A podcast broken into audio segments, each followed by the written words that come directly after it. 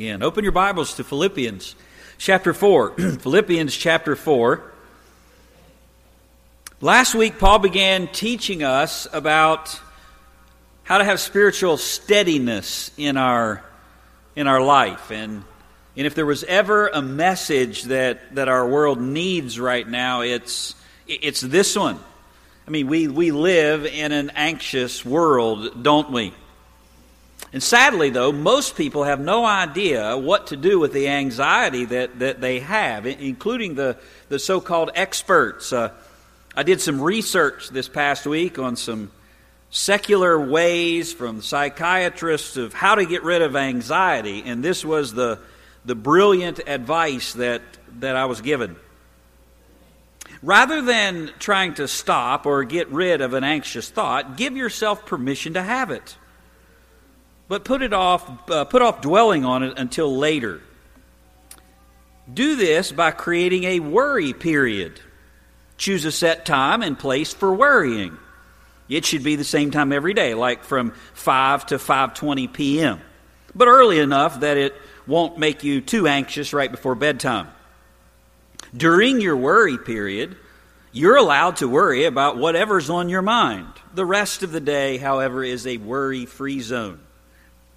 And I read that and I thought, yeah, that'll work, won't it? I mean, people actually pay money for that kind of, of advice. I had anxiety whenever my heart was out of whack, and it didn't wait for my 20 minute worry period. To, and it didn't need permission to come, it just came upon me. Well, thankfully, Scripture has a biblical prescription for spiritual steadiness, and it's available 24 7. And it, it, it's actually part of these joyful instructions that Paul gives to the Philippian churches in verses 1 through 9. There are actually nine commands listed in these, in these verses, all given in a staccato uh, type of, of, fashion, all with a reminder of the empowering grace that's embedded that, that, that we have so that we're able to, to obey. And, and, and as you remember, it, it starts in verse 1. The overarching command is stand firm in the Lord. And and then he exhorts us how to fulfill that, that command. Stand firm in the Lord in, in this way, the hutos in Greek, which points to the rest of the list. We said you could think of it as a, as a how to stand firm or what will bring spiritual stability in your life. So, after a passionate plea for unity in verses 1 through 3, Paul provides this prescription for steadiness in your soul in verses 4 through, through 7. If you want steadiness in your, in your soul, the Bible says that you need four things joy in the Lord, gentleness in circumstance, confidence in God, and to be prayerful in response. Now, if you were here last week and, and you wrote down these, these, these four prescriptions and you only got three and you thought, did Pastor lose his mind? No, I intended to give you number four today because it is a significant part of the, of the text. And it's massively encouraging. We're to stand or to endure in faith until the Lord comes. And we do that by being joyful and gentle and confident and prayerful. And Paul gives this first prescription uh, about, uh, about spiritual steadiness. It's, he says it's joy in the Lord. And in verse 4, rejoice in the Lord again, I will say rejoice. It has a resolution to rejoice, it's a relationship. You rejoice in the Lord. It has a reach in every circumstance, and then there's a, there's a repetition. Again, uh, I say. We said last week, rejoicing in the Lord is, is not just a, a positive mental outlook, but it's a spiritual work. It, it's an expression of faith, it's an intentional activity that's an expression of what you believe, not what you feel, which is why it's not circumstantial. Then Paul gave us a second prescription. He said that spiritual steadiness comes from uh, being gentle in, in circumstance. A believer has a tolerant disposition. You're not tolerant of error, but you are tolerant in your disposition, even toward those who are outside of truth and that leads you to the target of display. Steadiness for a believer comes from a gracious humility that produces a balanced outlook toward life and a gracious display to all men. You stand resolutely on the Bible without compromise, but you do that winsomely. unshaken by anyone who rejects it or doesn't believe it or comes against you because of it. And then the third prescription, by way of review, Paul says you need confidence in God, and that's where we left off. You would at verse 5. He says, The Lord is near. Be anxious for nothing, but in everything, by prayer and supplication, with thanksgiving, let your requests be made known to God, and the peace of God, which surpasses all comprehension, will guard your hearts and minds in Christ Jesus. That's there's two commands there, but but they they connect to each other. So Paul says you have to start with confidence in God, and that is expressed in this prohibition: stop being anxious, as if the Philippians already already were. The sentence right before it gives you the grace to obey it. The Lord is near, He's close to you. And so that's the prohibition against worry. But what are we supposed to do when, when worry comes? What will combat the kind of anxiety that, that Paul is talking about here that whenever you have it? I mean, you may have come last week and, and heard everything that God said and left with the questions, but what do I do whenever I do worry? I mean, you, you might have been encouraged by the, by the truth the Lord is near. You understood clearly that God commands us not to be anxious. You may have even felt a greater weight of when He says, "Don't be anxious," you know, in, in anything. And then you thought to yourself, "But I do worry sometimes, and sometimes a lot." Well, what do I do then? Well, that's the fourth prescription that that Paul gives, and it's found in verse six. The fourth prescription for spiritual steadiness is to be prayerful in response.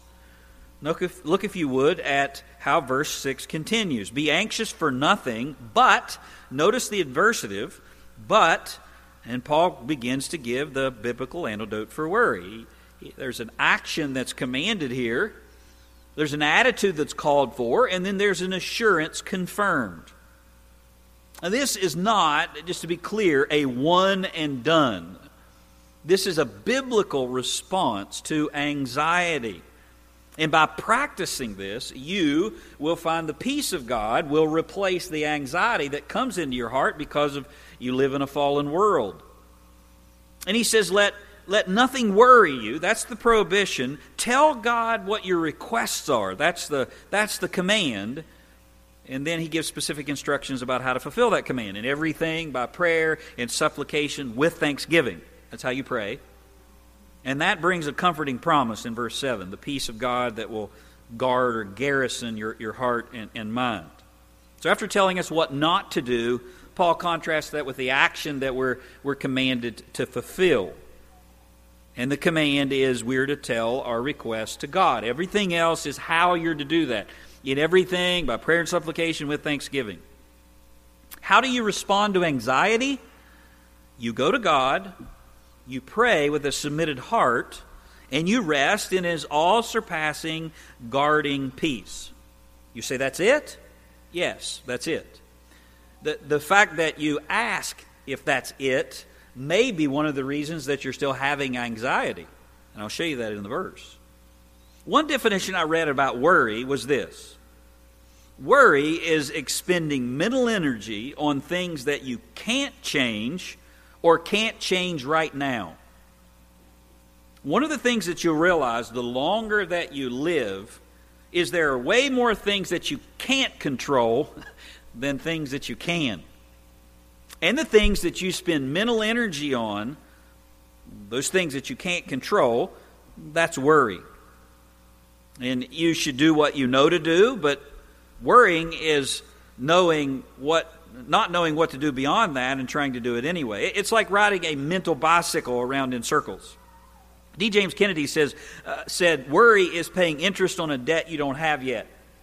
I mean, when you're looking to buy a car, you're shopping for a car. You don't, uh, uh the minute that you start shopping for a car, you don't start sending the bank an interest payment before you ever purchase it. Well, worry works the, the same way. You cannot transport yourself into the events that you're that, that may be weighing on your heart even later this week or later this month or what's going to happen on November 3rd or what's going to happen five years from now or next week. You, you, you, you can't do anything about that. But worrying is, expending mental energy about that anyway. You can and must vote and do so with biblical conviction, but after you do that, you, you really have very little control over the outcome. Worry is that nagging concern in your heart that distracts you as you go about your day.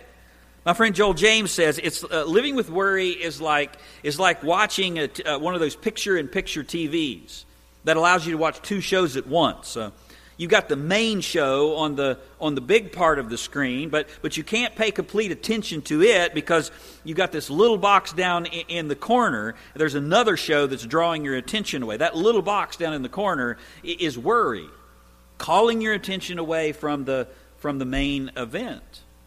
There's several reasons that, that we worry, but there are two primary biblical reasons that, that worry creeps in our, in our hearts. Number one is a demand for control. And number two, there's a deficiency uh, of faith. A demand for control. We want control of things that, that we don't have the ability to control, or we, we lack a faith that the Bible says that, that we should have. One's the sin of commission, the other's the sin of, of omission. Worry can come from demanding control that, that's not really ours to have. Have you ever done that? Or it can come from lacking the faith that we should possess as believers, faith about who God is, that He's good, that, that He is in control of our lives. When, when you demand control over outcomes or circumstances, you try to add a personal sovereignty to your life that, that is God's alone committing the sin of worry can come from wanting jurisdiction over events in, in, your life. Have you ever run up against something in life and, and you thought, wow, that wasn't very pleasant? And, and but the, really the response of your heart was, I see no need for this. God, why is this happening? You want to be so in control of the things that when, when, when you, you sense that, that you're not, you wring your mental hands and it produces the, the lather of emotion, frothing worry. On the other hand, it might not be about control at all. When you fail to trust God, you, you lack a faith that you, put, you, put, you should possess. And anxiety fills that void where faith should be. You don't want to be in control. You just don't think anyone's in control, including God. And that's a lack of faith. And when we do that, we're responding to, to circumstance by, by lacking trust in God. You know, that's the kind of worry or anxiety that the disciples commonly had. One example, Matthew 8, you could go to a number of them. This is where Jesus was in the boat and he's asleep, and, and they're very concerned, and you probably would have been too, about the circumstance. And, and they say, Save us, Lord, we're perishing. And, and he said to them, Why are you afraid, you men of little faith? In anxiety over their circumstance, and Jesus says the issue is they lacked something. And then he got up and rebuked the winds and the seas, and it became perfectly calm. Jesus commonly rebuked the disciples for little faith or lacking something that they should have had. Now, Jesus is not saying to the disciples, you should have known how to control the seas. He doesn't expect them to be able to control that. But he is expecting them to, to trust in the one who can and that's the whole point of the, of the lesson. That's not, that's a lacking something, not an addition of personal lordship. It's just as serious to deal with, but, but um, Jesus gives the answer.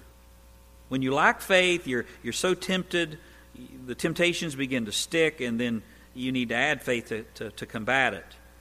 And I think one of the one of the best things I was thinking about this. How do I know whether I have this the, the anxiety because I want control or because I'm lacking trust in in the Lord? And, and I think it's the second response that that you have. Is it a desire for control or is it a deficiency of, of faith? Well, well, how you respond after the anxiety really will reveal that. The first response is anxiety. But if the second response is anger, then more than likely it's a controlling issue. You want to control your circumstances and you can't, so you get anxious and then you get angry whenever God doesn't do something about it. If the natural outcome is fear, then it's probably a faithless worry. That's a fear over no one being in control of a situation. And Paul says neither of them are right. And when God doesn't change your circumstances, you shouldn't get angry or give up. Biblical trust is just the opposite.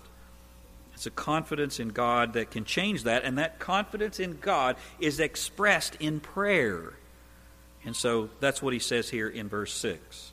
Look at this command that, that he gives. But in everything, by prayer and supplication with thanksgiving, let your requests be made known unto God. The, the antidote that he gives here when worry comes is, is prayer. He uses three synonyms for prayer the word for prayer, supplication, and then request. And he says that's what you put in the place of, of anxiety. That's what will crowd anxiety out of your heart. Now, Paul's not dividing prayer up into three stages, like saying, uh, you know, you do this one, and then you do this one, and then you do this one, and the anxiety is going away. I mean, he says that you do this in everything. And so here's all types of prayer for all types of circumstances. This is like whenever the Bible says, Love the Lord your God with all your heart, soul, mind, and strength. God's not dividing you up into little compartments. He's saying all of you. He's saying all types of prayer for all types of situations. That's your response. Prayer, uh, which means the intercessory kind. Walter Hansen said true intercessory prayer for others overcomes anxious thoughts about them. The word petition, which means an urgent request to meet, to meet a need. It's praying for provision and deliverance. I've prayed plenty of those. And then request. Let your request be made known to God. It, it, it's a command to turn your worries into requests. It means to name a specific item. Lord, I need this. That word request only occurs two other places in the New Testament. When Pilate granted the request for Jesus' crucifixion, and then in 1 John 5:15, which says, "And if we know that he hears us in whatever we ask, we know that we have the requests which we have asked from him." Let your request be made known is being specific in prayer related to whatever is bringing the worry. It's not just mouthing generalities or, or giving voice to specific desires of the heart. It's to approach God and be specific. Now, in, in speaking about this, my friend Joel got to this point in this passage, and, and he said something that, that I thought was, was really helpful. He said, let, let, Let's be honest for a second. This is not a new verse to you. Have you ever tried to pray about worry? You, you tried to do what this passage says and it didn't change anything? You still worried even after you prayed? you have something that you're worried about, and so you have this verse that says pray, and, and you do, and nothing changes. You're still worrying? So you pray again, and nothing changes? Maybe you ask others to pray, and nothing changes? Maybe you're tempted to, to think, wow, uh, God's promise didn't come through, or I don't know how to do it, uh, I don't have peace. You know why that happened? Because it's not just prayer that replaces worry, it's prayer with a certain attitude that places worry. It's prayer that humbly submits to God. That's what calms the, the waters of worry. Look, if you would, at verse 6, because here is, is a fundamental key to this passage. Be anxious for nothing, but in everything by prayer. So there's the prayer and supplication, and you're letting your request be made known to God. But notice it says, with thanksgiving. The key words in this entire phrase describe the necessary attitude and perspective whenever you, whenever you pray. An absence of thanksgiving in prayer turns the power off. I mean, you've got your frozen worry in the crock pot of prayer, but you forgot to plug it in if you pray without thanksgiving. Thanksgiving is the electricity in prayer. It's actually it's actually the, the, power to, to dispel the anxiety that's, that's there because of what, what's happening in your heart whenever, whenever you do that. If prayer is the essential oil diffuser, then thanksgiving is the lavender oil. Without it, you've just got water going into the air. I mean, prayer is not just mouthing words or, or going through some ritual, and by doing so, you're going to have peace. Prayer, this kind of prayer, all types of prayer, for whatever the need, you let those requests be made known to God. You do that with thanksgiving, which means that you relinquish your control, which you never had to begin with. That's what soothes and calms the waters of worry.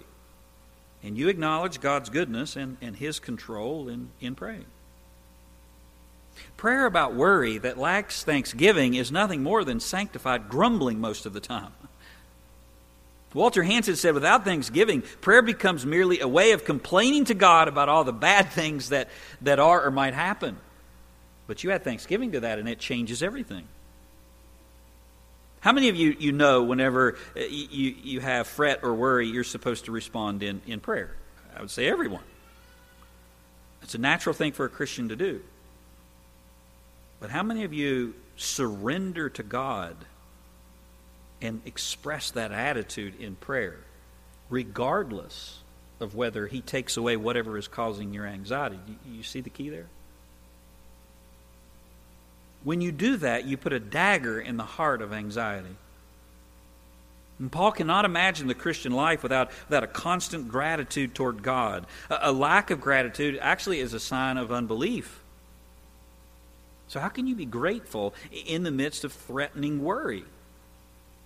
You recognize that everything you have is a gift, even the peace, and that God's the giver. And then you verbalize that to, to the Lord. Thanksgiving does not mean saying thank you to God. It's an internal posture that says, I know I don't deserve anything. I'm grateful for everything, including your sovereign care over the things that are going on in my life that's causing the anxiety. I mean, in that moment, whenever you get to the place of praying with thanksgiving that Paul's talking about here, you, answer the question is God absolutely sovereign or is he not? And when you get to the place and say, Yes, God is absolutely sovereign, including over whatever is in my life that's causing the circumstance, then the waters of worry turn like glass. And when we worry, we forget His sovereign care over whatever is causing our, our anxiety. If He's absolutely sovereign, then He's sovereign even over, over what you're being anxious about. And that even could be the, the result of your own sin or somebody else's, because God even promises to rule over that. And He'll bring a result that's good, even though the sin itself is not good. If God's not absolutely sovereign, then, then we have every reason to be anxious and worry because that means God, that means man is or the devil is. But the sovereignty of God is one of the greatest doctrines of, of the Bible. It will bring you unshakable stability. And to pray with thanksgiving means that you arrive at a settled gratefulness for the Lord's sovereignty in everything and that thankful trust understands that God is in control and He maintains that realm. Worry forgets that God is in control and tries to operate in a realm that, that thinks you are. And, and prayer reverses that. Remember, worry is fretting about things that you cannot control or can't control right now. You can control your own decisions and you can control your obedience, but once you've done that, then you rest in God who, who loves you. I want you to notice something that you may not even pick up in the, in the English. Notice where these thankful requests are made. All of this has to do with submission to the Lord. Look at verse 6 again. But in everything by prayer and supplication with thanksgiving, let your requests be made known to God. You're making your request known to God. That translation, which, which is probably in all of your Bibles and mine as well, is way too weak for what Paul is, is saying here. It's, it's not the emphasis that, that Paul puts on it. It's a prepositional phrase that literally means in the presence of God. That's the idea your thankful requests are made in God's very company. The, uh, Paul wants you to know you tell God your, your needs in His very presence. It implies a close personal relationship. And, and so Paul hems in this, this idea of your relationship to Christ when he commands you uh, don't be anxious because the Lord is near, right? The Lord is near, so stop worrying. But if you do worry, let your requests be made known with a submission. And you're doing that in the very presence of God. In the very presence of God, He's hearing and listening to you. Your petitions are spoken in the very presence of your Heavenly Father. I mean, when you pray, you're not calling out to the universe or some pagan deity that you must attract or appease to speak with. Your petitions are spoken to the one who loves you and who loves to listen. And when you realize that, your, your prayers will be accompanied by even more thanksgiving. That's how Paul sets up the verse. Christ is near to us, and we are near to the Father whenever we pray. Jesus uses this same idea in the Sermon on the Mount, the parallel passage that you probably think of whenever you think of Philippians 4. Matthew 6, 31. Do not worry then, saying, What are we to eat, or what are we to drink, or what are we to wear for clothing? For the Gentiles, unbelievers, eagerly seek all these things. For your heavenly Father knows that you have need of all these things. The issue is not the things. God knows you have need of all these things. It's, it's eagerly seeking them or trusting God, frothing in worry or trusting the Lord. Jesus says the reason that you should not worry is because your Heavenly Father knows and He cares for you. You don't have to live with, a, with anxiety because your Heavenly Father knows and cares, and that's expressed in, uh, that remembrance is expressed in thankful prayer. And that's the kind of prayer that will kill worry.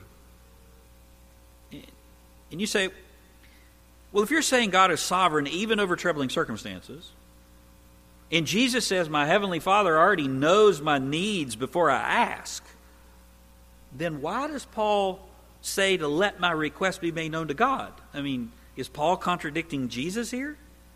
It's a great question. And the answer is in verse 7. You go to verse 7. Here's the assured the assurance confirmed. You do this, and it says, And the peace of God, which surpasses all comprehension, will guard your hearts and your mind in Christ Jesus. You pray because that's how the peace comes to you. Paul now tells us the result that we will receive if we follow God's command to pray and pray in this way. It's a peace that guards your heart like soldiers guarding a city. Prayer has a focus, being God, uh, a content, being your needs, your specific requests, an attitude, being thankful submission of surrender, and the result then, then is peace. And that peace comes through through the act of prayer. Paul is not contradicting Jesus when he tells us to let our requests be made known in the presence of God. He's actually echoing it. When you pray, you're not informing God of your circumstances, are you? I mean, you're not making him aware of whatever it is that you're anxious over, like he doesn't already know. Like, like, like, hello, i am troubled over many things right now, Lord. Are you not paying attention? You pour out your request before God because prayer is for you. It's not for him. It's actually what happens in prayer that makes the difference as it relates to worry. I want you to notice that there is no promise in this passage that God will, will do what you ask or even change your circumstances. There's nothing in here about a change of circumstance. The promise is peace, not a change of event. And that may be why you're missing the blessing of this verse. Answered prayer is not what brings peace. God is the one who brings peace. Now, I like it whenever God answers prayer for my circumstances. But I've had God answer my prayer for circumstances and still lack peace because I'm not trusting in God. And instead of your you're worrying over what, what's happening to you. Peace comes from God when you focus on His grace toward you. And that peace of God is promised regardless of whether there's a specific answer to prayer or not. By praying this way in thankful submission, God's peace will, will be powerfully at work in your life as a result. Let me illustrate that for you. Whenever I was having anxiety, I would pray this way Lord, please take away this anxiety over my heart. I, I don't feel good and it's worrying me. Please take it away. That prayer will only bring peace if the anxiety goes away. Paul says that's not how you pray. Paul says pray this way Lord, I hate this anxiety. It doesn't feel good at all. You, you know my every thought and need before it ever happens. I ask you to change my circumstances, but, but Lord, if you don't, I surrender my life to you. I, I know you love me, and I'm thankful to know that you're working even in and through this anxiety. I trust you and rest in your promise toward me. The point is not to tell God about your problems that you're fretting over and begging to change them. I mean, you can do that, and I, I, do. But He already knows your need before you, you ask them. Realizing that is where the peaceful power comes from, that He already knows, and then He's already at work. Prayer reorients you to the one who's sovereign even over the things that are causing the anxiety. Prayer is to tell God about those problems in the context of your humble gratefulness for His care and His goodness and His generosity. It's to turn your mind away from your cares to the one who cares for you, and that happens in thankful prayer. And when you do that, you have the alternative to anxiety, which is the peace of God. Verse 7, look at this again. The peace of God. The phrase, the peace of God, it, it, is found nowhere else in, in the New Testament. The closest cousin would be Colossians 3:15, which speaks about the peace of God umpiring your heart. When the Bible uh, talks about the peace of God, everybody wants peace. This is the peace of God, and it's different than what most people mean. When the Bible talks about the peace related to God, it does so in two ways. The Bible talks about the peace of God and peace with God, two completely different things. But both are represented here. Peace with God is in Romans 5 1. Therefore, being justified by faith, we have peace with God through our Lord Jesus Christ. There's nothing more terrifying than realizing that you're not at peace with God or that God is your enemy. And the Bible declares that through Christ we can have peace with God objectively. We have peace with God. We've been reconciled to Him. We're no longer under His wrath because because of Christ, we're, we're now at peace with, with the Lord. The reconciliation was made through the blood of his cross. Then there's the peace of God, which is what Paul is talking about here, like in Philippians 4. The peace of God is not the external objective truth that, that we've been made right with Him, it's an internal tranquility that He can give us. It's an inner calm that produces an unshakable confidence. Do you remember when Jesus said, Peace I give unto you? My peace, not peace as the world gives? I mean, that verse he declares there's a different kind of peace the peace of God, the peace of circumstances, two completely different things. And the peace of Christ is, is what should be ruling in your life as a believer. Is peace that meditates and then he distributes to those who are in union with, with him. This peace is to be ruling in our hearts as we, we live. When we face things in life, we're, we're to have an inner calmness, a belligerent confidence that, that umpires over our hearts. And Paul says that peace transcends all human understanding. That's what he says. It's the peace of God, and it's peace that surpasses all comprehension. It's inexplicable. You've experienced it if you've been a believer. It makes no sense whatsoever. You've been through a funeral, you've been through whatever it is, you know, the world is falling down around your ears personally or in your family or otherwise. There is something that's rocked your world that you know you have no control over whatsoever, and there is an internal tranquility that's inexplicable. And people that are unbelievers may even look at you and say, How can you do that? Are you on something? Yeah, the Holy Spirit of God. Look at the sphere where this divine protection will, will occur. It says, in the peace of God, which is inexplicable to people that are outside of Christ, it surpasses all comprehension. It makes no human sense.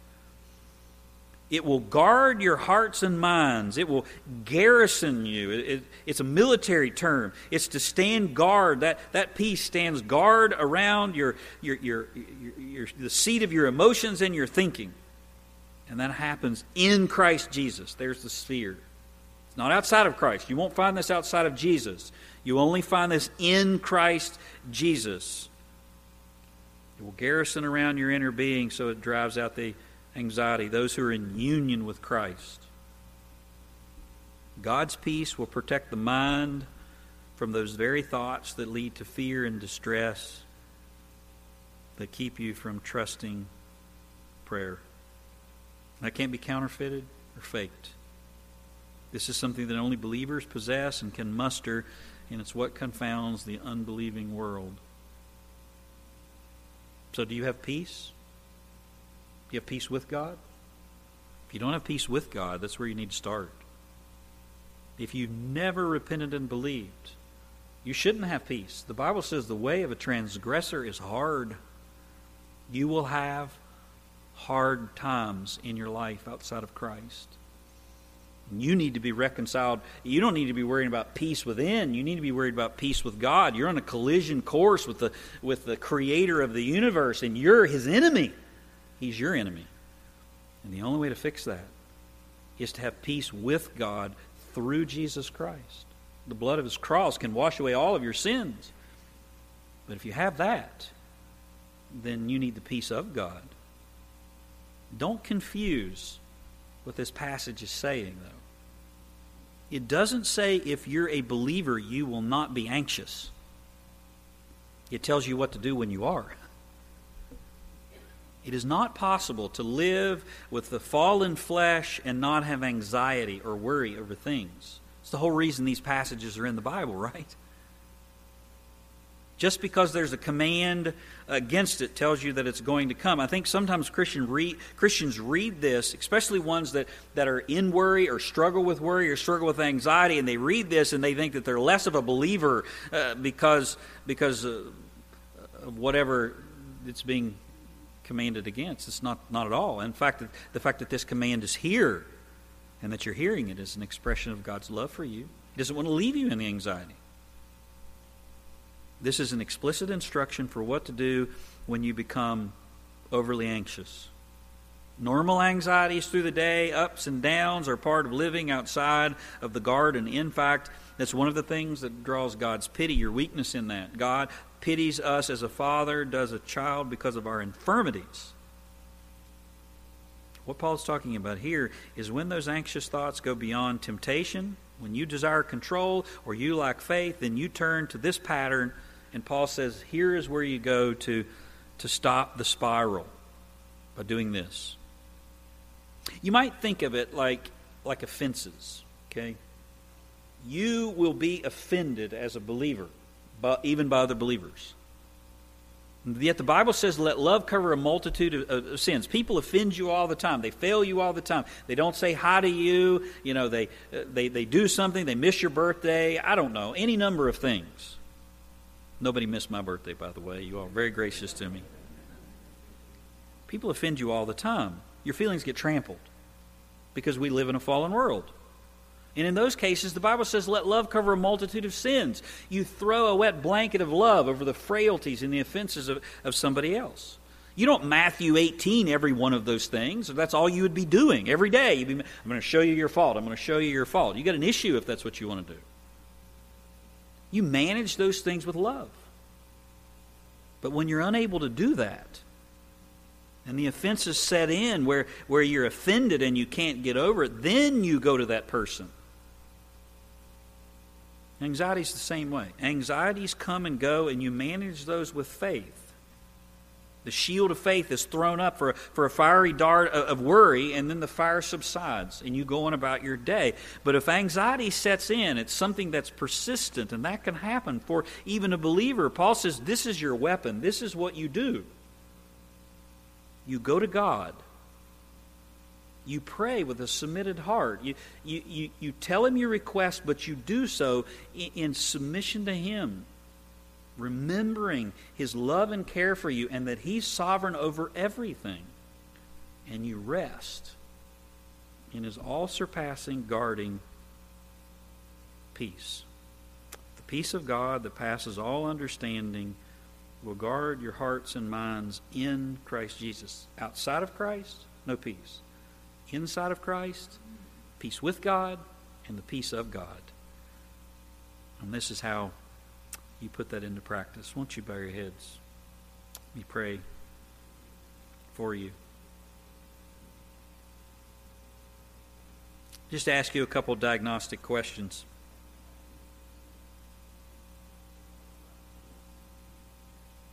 Do you have peace with God? Does your conscience bother you? inflamed about something? Well, the Bible says that if you come to Christ, He'll cleanse your conscience from dead works so you can actually serve the living God. You need peace with God. That's where you start. Maybe you've already done that and you like peace of God. Are you trying to take more control or feeling like you should have more control than the Bible says that you actually do? Maybe you need to get off the, the throne as the manager of the universe. Maybe you need to be reminded on the flip side, though, of the good God who actually sits in that place for you. The Lord's not an aloof deity, but your heavenly Father. He loves you. And there's not an atom in the universe that's not obeying his perfect plans for you as his child, even the things that you're concerned about. The Lord's concerned about you, not the things. And so he says, pray in this way because he desires to grant you the peace that only he can bring. Father, I come before you and I give you thanks for this truth. And I, I felt this type of anxiety, and it is an unsettling, unstabling type of thing. I've also had worry over circumstances.